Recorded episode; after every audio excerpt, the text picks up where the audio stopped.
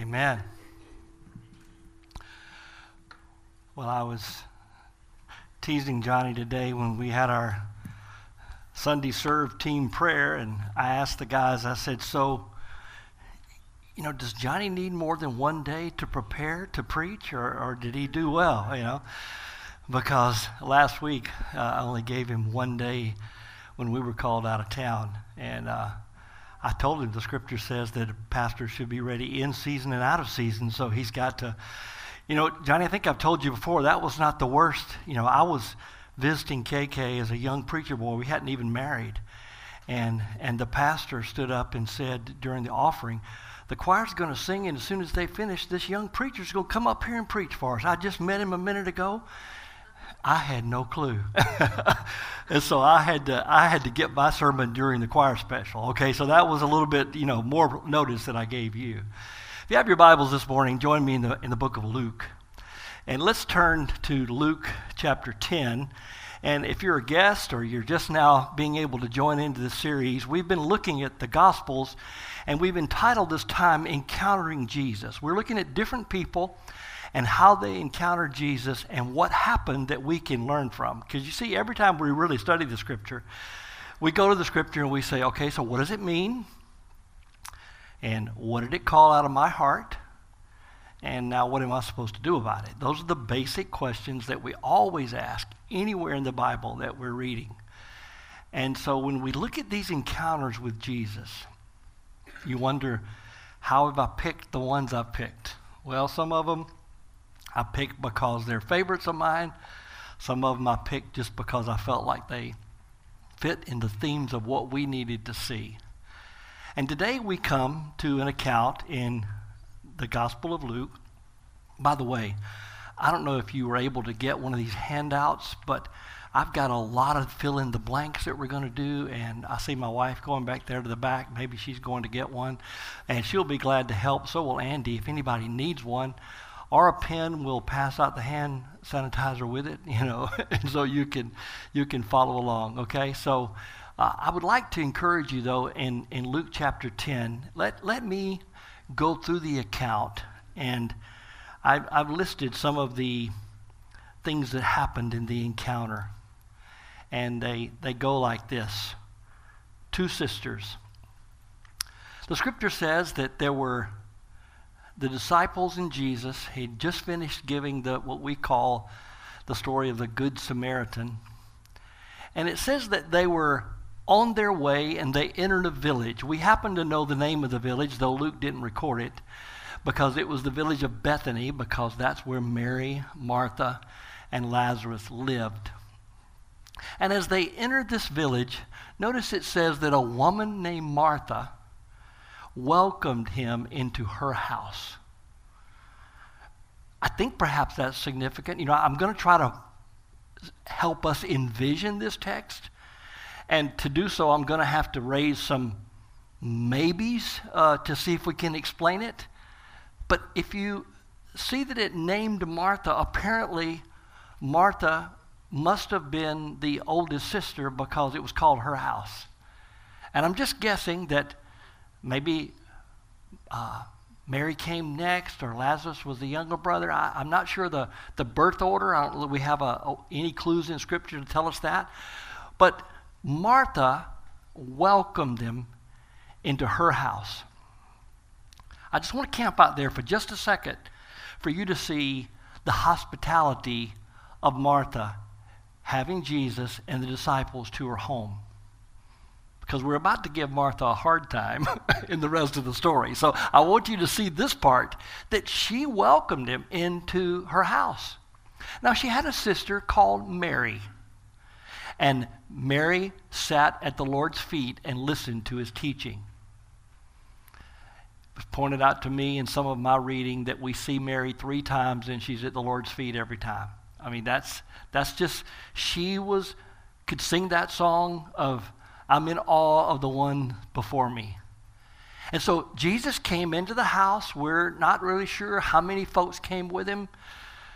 I've heard pastors try to teach that it was just Jesus coming in to eat with the family, and I've heard others talk about the big crowd of the disciples, and yeah, I don't know, okay? But I can tell you that Mary left Martha in the kitchen.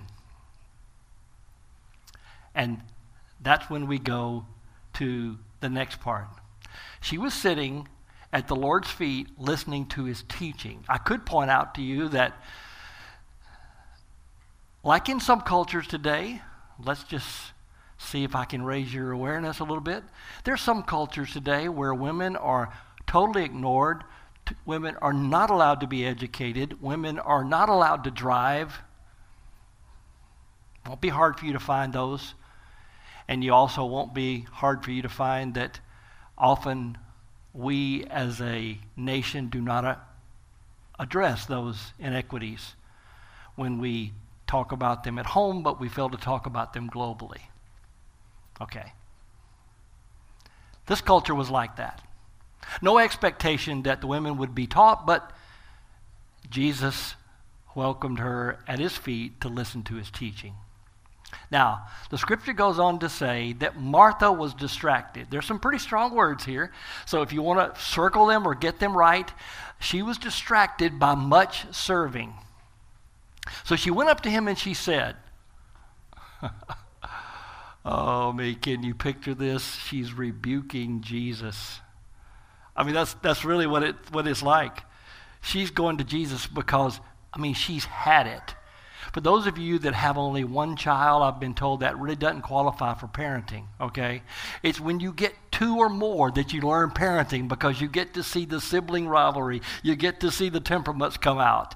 And I'm sure it's never happened in your home, but we had 3 daughters and 1 son, and there was often discussion about who was doing the work and who was not doing the work, okay? There was that accusing of, why won't she help me? It's her turn kind of stuff.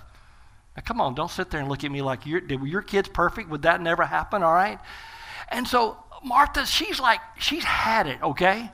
And so she comes to the Lord and she says, Lord, do you not care? Now, can I just talk to you a little bit about conflict management for a minute, okay? If it gets to the point that you say, do you not care, you waited way too long to talk about it, all right? And if that's your opening line, you're probably not going to be able to resolve it without some conflict, okay? Don't you care? Of course he cares. But look what she says. Don't you care that my sister has left me to serve alone?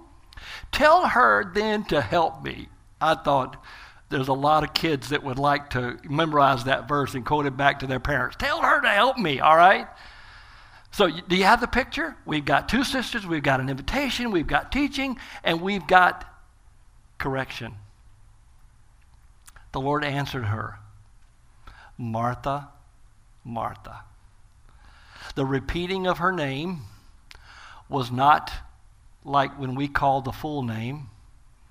Do you have that in you remember when you got called the whole name? I mean, when first, middle, and last name all came out together, you knew you were in trouble, right? That's not what's happening here. It's really more of a term of endearment. Martha, you can almost hear, I can put it in some Southernese, Martha, Martha. It was just like, he was just saying to her, no, wait a minute, Martha. You are anxious and troubled. If you want, we could do the whole message on anxious and troubled and distracted, okay? You see those words? Distracted, and then he said, you are anxious and troubled about many things. What were the many things?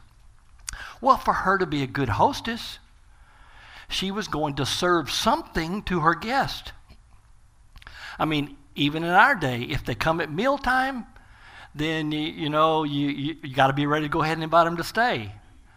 And if they show up unexpected in the afternoon, you at least have to put on a coffee pot or something, right?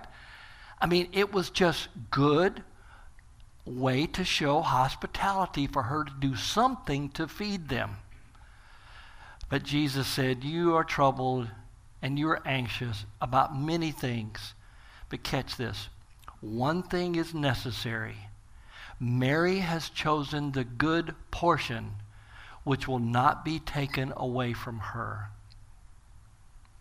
Different translations deal with that portion word, but it means the part, or it could even refer to the division of labor or the portion on your plate, okay? So now you have a picture. Martha says, come into our house, two sisters, invitation. Teaching, Jesus is teaching, and Mary's sitting at the feet. Conflict, Martha comes in and says, she's not helping me, she's not carrying her weight. And then Jesus corrects her with, she's chosen the good thing, and it will not be taken away from her. So what can we learn from this account? I believe there's some things we should just start with observing. And here's the first observation. It's a false dichotomy. It's a false choice to say that in this passage, Jesus is saying we should not be working, we should always be worshiping. That's not what he's saying. And I think even the context helps you with that, because he just got through talking about the Good Samaritan. You remember there was a priest that passed by on the other side of the road. There was a Levite that passed by on the other side of the road. They were too busy with their worship services to help the guy in the ditch in need. But the Samaritan came by, layman versus clergy, if you will. All right? He came by and he took the guy, he helped him, he took him into town, he got him something to eat, he helped him get cleaned up, and he told the guy, let him stay and I'll pay. If there's more, I'll come back and pay it. I mean, it was a great example, and Jesus said, that's how you love your neighbor. Remember, it was love God with all your heart, love your neighbor as yourself. So there was the expression of our love for God is seen by the way we serve and treat our neighbor. So this is not a choice between some worship and the inferior one's work. Look, Martha was trying to do a good thing. And you're going to hear us talk for the rest of February. We're trying to build up our Sunday serve teams, because we need people to serve with our children. And if you have children, I hope you're taking a turn in rotation. We need people back there helping with the children. We need people who are welcoming. What a great hospitality welcoming team we had here today getting things started. We have a worship team. We have certain things that we need just for 1 hour on Sunday. But listen, serving the Lord is not just what you do in the activity in the church house. Some of you have incredible gifts of hospitality. Some of you have incredible gifts of service. And the body of Christ needs you to be a pace setter for us, and sometimes make us realize that we just walked right past something that we should have done. So it's healthy when there is working and worship. But in this case, the observation is Jesus is saying you can get so busy doing the work that you don't know who you're working to serve. You don't even know why you're doing it. So that's a fair observation. Here's the second observation. There's a false identity that can come when we get our value from our work. A few years ago, I learned a very fancy term. It was called role deprivation.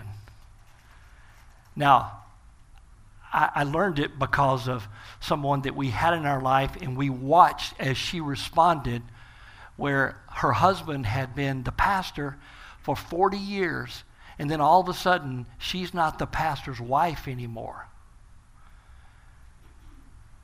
And our hearts just broke for her, trying to say, come on, yeah, help us love these people. They're your people too, right? But I learned the struggle of role deprivation, and I've seen it. When people lose their jobs, when people retire. I've seen it when there's a marriage breakup, or when children leave and go away to school. I mean, there's all kinds of things that go on in showing us that, and those are pretty extreme cases, but they're the everyday cases of feeling like if you've got the title in front of your name, if you're have your place on the org chart, then you're worth more than someone else. And we know the scripture blows that apart. Remember when Jesus said, don't be like the Gentiles who lord over the others and ask them to be served. But if you want to be great in the kingdom of God, you've got to learn to be the servant of all. Because even the Son of Man did not come to be served, but to serve, and to give his life as ransom for many. So don't take the false choice of work or worship, and don't take the false identity of finding your value from your work. I think those are observations that come right out of this account. But there's one more. This is kind of where I want us to dwell today. The urgent can make us miss the important. The urgent. Everything's urgent. Everything becomes the top thing. And we make the to-do list over and over again, and we can never get it all done. So, what can we learn from Mary, in this case, of taking time to sit at the feet of Jesus? So I want to take these next few moments and just talk with you about learning to sit at Jesus' feet. Maybe you've heard people talk about having a quiet time, or you've heard people talk about having their personal devotionals. I'm guessing that today, those listening to me, whether it's here or online, or those that might listen to this on another occasion, some have been to church, they've been trained in quiet time things, and others have don't even know what you're talking about. Is that like being sent to your room because you got to take time out? Is that what it's talking about? What does this mean? So if you feel like this is too elementary for you, just please don't, all right? We all need to have this lesson in our life. Constantly. Learning to sit at Jesus' feet, first, it's a personal time. Now, I don't mean that you get the right to just, interpret the Bible to make it say anything you want. But I am challenging you that learning to sit at Jesus' feet is a time that you need to make it a personal interaction with Him. It's not just for your head, it's for your heart. It's not just perfunctory that you go through the motions, but it's something where you genuinely talk and listen to Him. It's a personal time. Now, I know that we have families who thought they could control their schedule until children came along, and then how children change everything about your schedule. I'm not saying that the most spiritual people are those who spend an hour and a half in prayer every morning. I'm not trying to put you in that kind of bondage. But I am trying to challenge you somewhere, sometime in your day, to find time to make a personal encounter, a quiet, be still and know that He is God moment in your life with Jesus.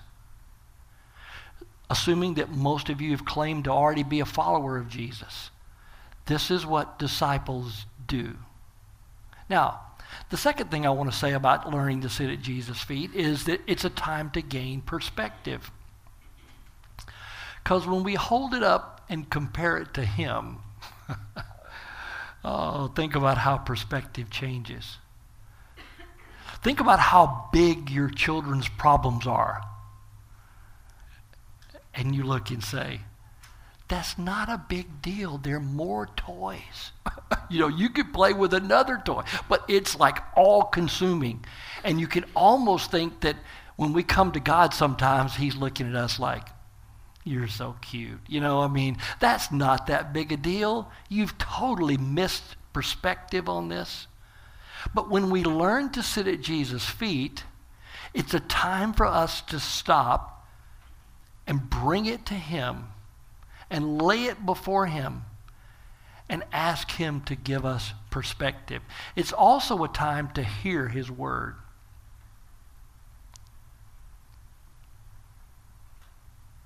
God's word is something that it's not just that we read it, but we let it read us. We don't just call the words, but we listen for the still small voice.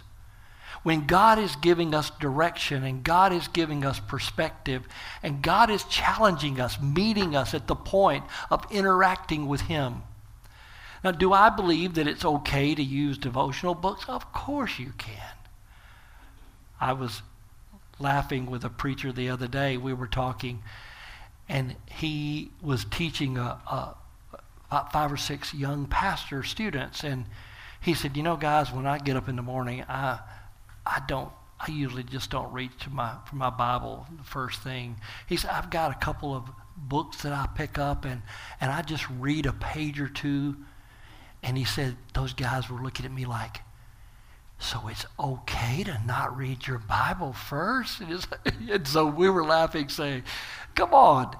I mean, if you want to read Spurgeon's daily devotional, go for it. If you want to read My Utmost for His Highest, go for it. If there's something that helps you get kind of kickstart, it moves you toward your meeting with God, hey, that's fine. But make sure at some point you're not just letting somebody tell you what they think about the Bible, but you're opening the Bible for yourself. Now you say, "Pastor, are you trying to dump this big guilt trip on us?" No. Well, unless the Spirit of God is convicting you that you're ignoring Him, distracted in the kitchen by too many things, and never sitting at His feet, then you do business with Him, okay? I'm not trying to dump guilt on you. I'm just trying to help you see what it means to sit at Jesus' feet. It's a time to hear His word. And, I believe it or not, I redid this outline like 20 times trying to decide what to include. I can tell you what will be included when you hear His word. It will be gospel-centered. It will focus on the death, burial, resurrection, and ascension of Jesus. When you hear His word, He will show us, me and you, that we're sinners and we need a Savior. It'll always be that way.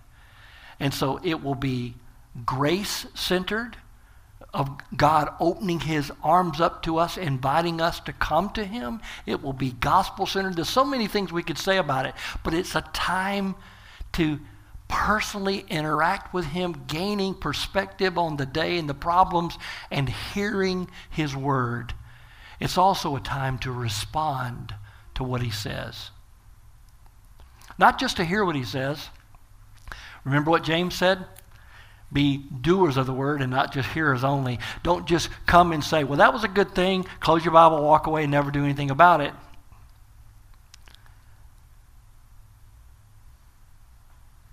Are you just a hearer of the word? Are you one that wants to do what He says? Well, I decided if we're going to learn to respond to Him, maybe we should anticipate certain things He might say when we sit at His feet. So I thought, well, who has made that simple? Well, I remember a little acrostic of Acts. You pray with adoration, confession, thanksgiving, and supplication. And that's a good pattern to approach with prayer. But what about approaching God's word and listening to Him through His word? And I remembered that Rick Warren, the author of Purpose Driven Life, Rick Warren, in teaching people to meditate on God's word years ago, used the word space to help people anticipate what God might be saying in His word. And whether you caught it or not, spell down that way and you see the word space, okay? S-P-A-C-E. Now, can I tell you a little secret? It's really okay with me if you forget that word, okay? It's really okay with me. In 2 weeks, there's not going to be a test when you come in. I'm going to say, "All right, everybody that can tell me what the word space stands for, raise your hand." No, it's not a test on that. This is just an illustration to help you see the kinds of things God might be saying when we open His word. Okay, deal? Just kind of do your head like this. You get the point now, right? You see what we're illustrating, all right? So let's illustrate it with the word space.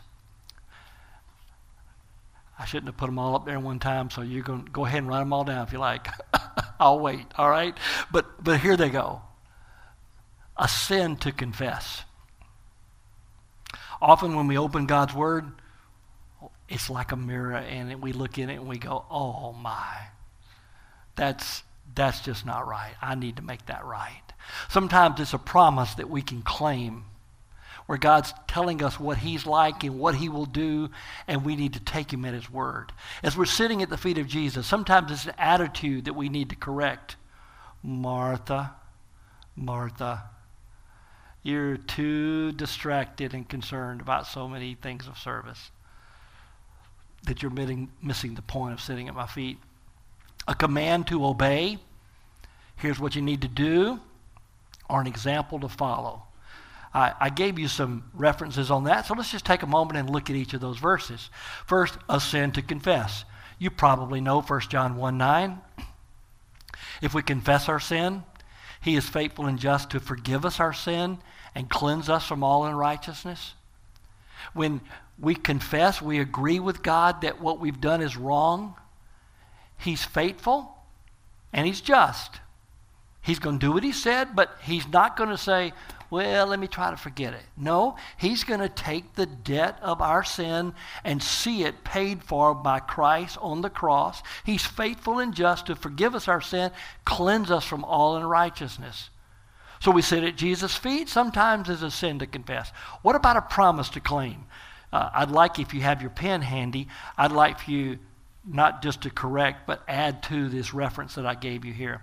In 2 Peter, it's really chapter 1, verses 3 and 4. Okay, you need to get verse 4 in there as well. It says that God's divine power has granted us all things. You might want to underline that if you're looking at it. He's granted us all things that pertain to life and godliness through the knowledge of him who called us to his own glory and excellence, by which he granted to us precious and very great promises. God has given us incredible promises. Can you name one? What's one of the ones that is in the Bible just continuously? I'll be with you always. I'll not forsake you. I'll always be with you. He's given us precious promises. And notice what it says. So that through them, the what? The promises and the glory and excellence and the good things that he's given us pertaining to life and godliness, through those things you become partakers of the divine nature. You begin to experience the new life that you know in Christ when you take him at his word and you claim what he says in his promise. So sometimes it's a sin to confess. Sometimes it's a promise to claim. Sometimes it's an attitude to correct. If you're still turning with me, I decided to make this one close. In 1 Peter chapter 2, just for an example, listen to what the scripture says. Put away, this is in the context, by the way, of hearing the word. All of this is talking about you letting God speak to you, all right?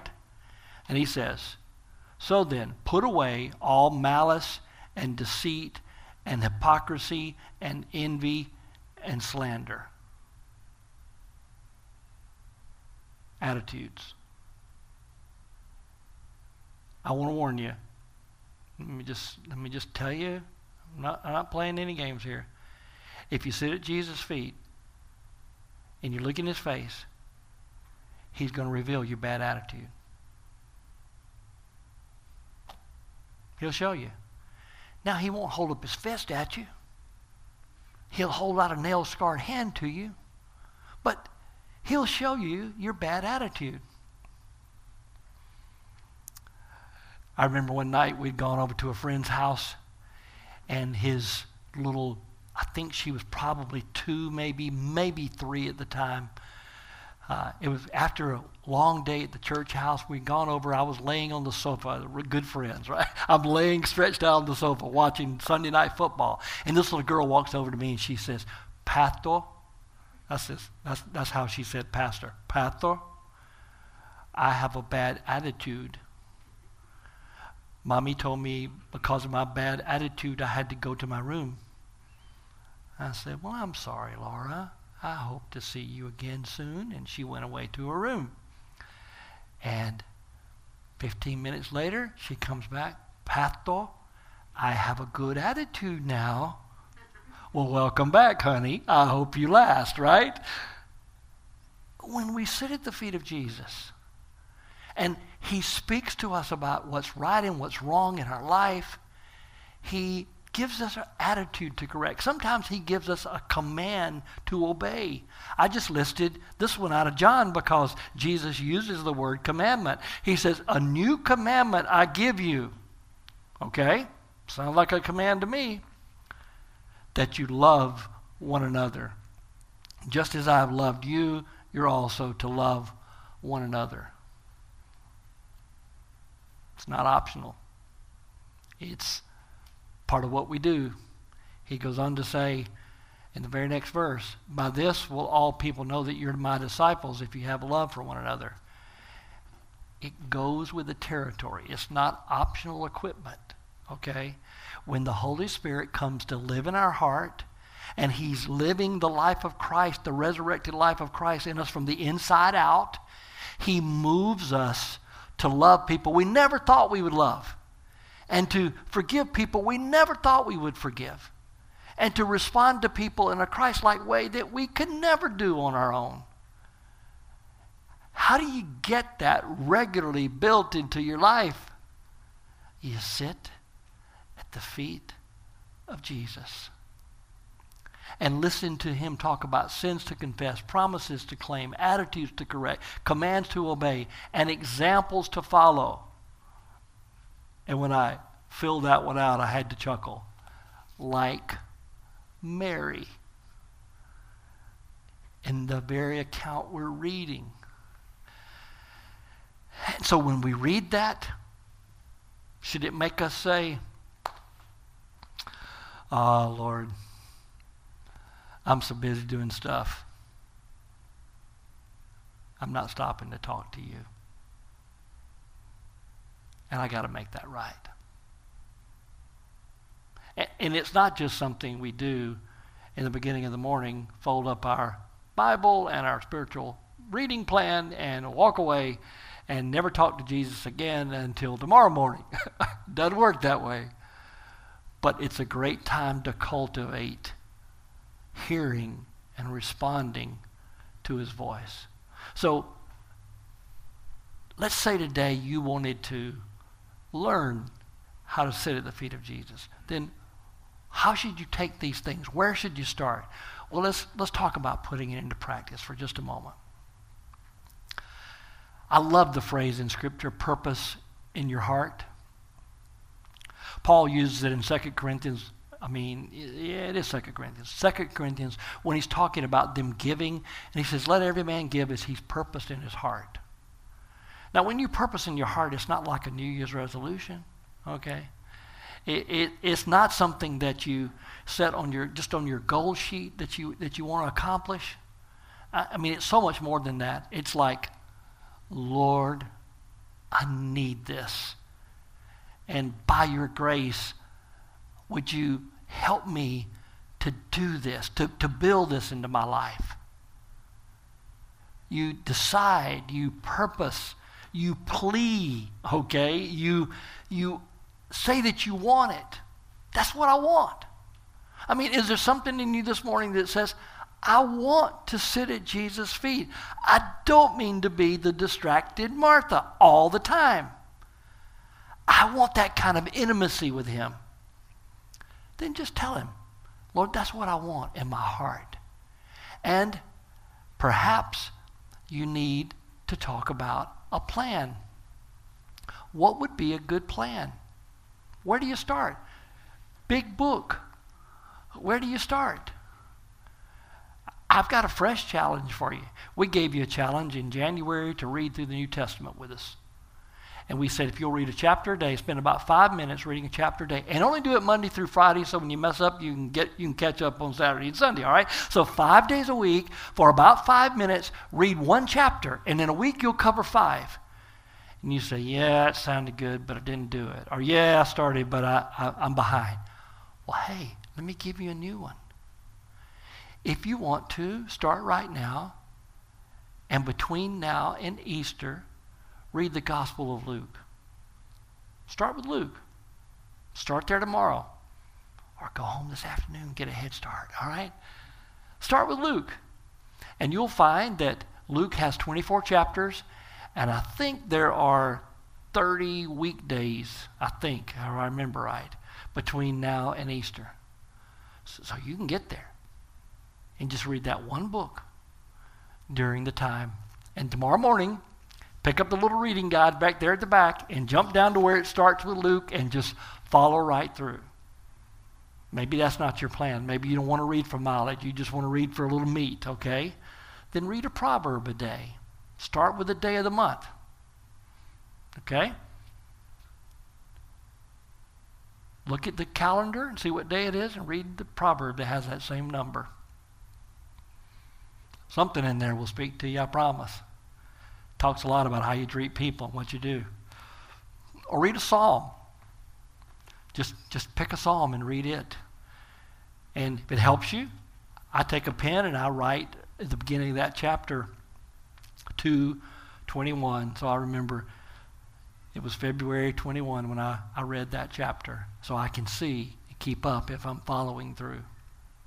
Start with a plan.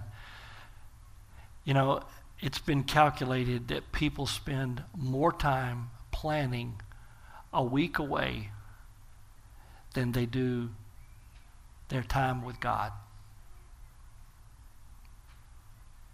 You say, well, I don't have to plan very much. You know, we go to the same beach house every year as a family. Well, you probably have to plan what you're going to take. Does everybody have a swimming suit? You know, what about a towel? How do you make all that work? When it's important, you make a plan. If you're going to go to the dentist, you get an appointment. You don't just show up and say, hey, can we talk? You know, I mean, you make a plan. So I'm not trying to make those temperaments who are not planners feel guilty. I'm just trying to say, if you want to learn to sit at the feet of Jesus, then figure out when and how you can do it. And it changes. I remember one pastor being asked, can you tell us how you spend time with the Lord? He said, no. I said, why not? He said, because as soon as I tell you, you're going to all go home and try to do that, and then next week I'm going to decide I'm not going to do it that way anymore because I've changed so many times through the years. You know, I've had lots of different patterns through the years.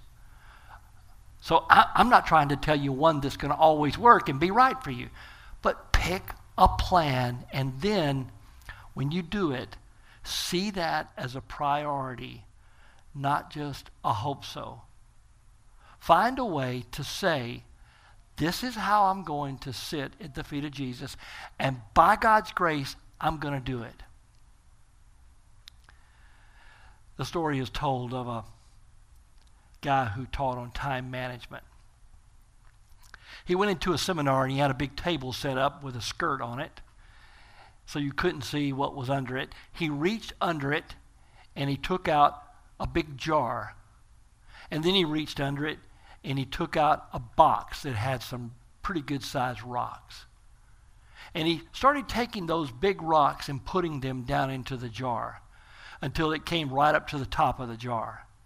And he said, so do you think this is full? And everybody said, well, yeah, it's pretty full. He said, no, not really. So he reached in and he took out a little pail that had some little pebbles. And he started pouring those pebbles in and shaking them around till he just about filled up the jar with those pebbles, and he said, so you think it's full? And they said, well, after last time, no, I'm going to say no. So he said, yeah, okay. So he took some sand, and he started pouring the sand in, and he tried his best to get it just as full as possible with the sand, and he said, so what about now? Do you think it's full? They said, well, probably not. He said, yeah, one more thing. Reached under, took some water, poured water in until it was all the way up to the top with the big rocks, the pebbles, the sand, and then the water. And he said, do you know what the lesson is? One guy said, there's always more you can add to your life. He said, no, that's not the lesson. The lesson is, if I'd started with the water, there would not have been room for the big rocks. You need to put the big rocks in first. With all my heart, I believe sitting at Jesus' feet is a big rock. And if it's worth putting in the jar, it's worth finding a plan and doing it. So, Father, hear our heart cry. We know at times we get so caught up that we are just like Martha. Not only do we miss sitting at your feet, but we get frustrated with other people in the body of Christ because they're not doing what we want to do, the way we want it done. Father, teach us how to sit at Jesus' feet. For some, morning is easy. For others, it's bedtime. For some, it's a quiet moment during a lunch break.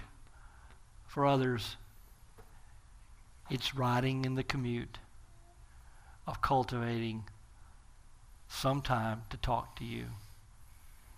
So whether we listen to your word, record it, or read your word on the page, Lord, draw us close to you. By your Spirit, draw us to sit at your feet. And may we not just be hearers of the word. May we become doers of the word that know how to work and how to worship. In Jesus' name. Why don't you stand? Let's sing this song together.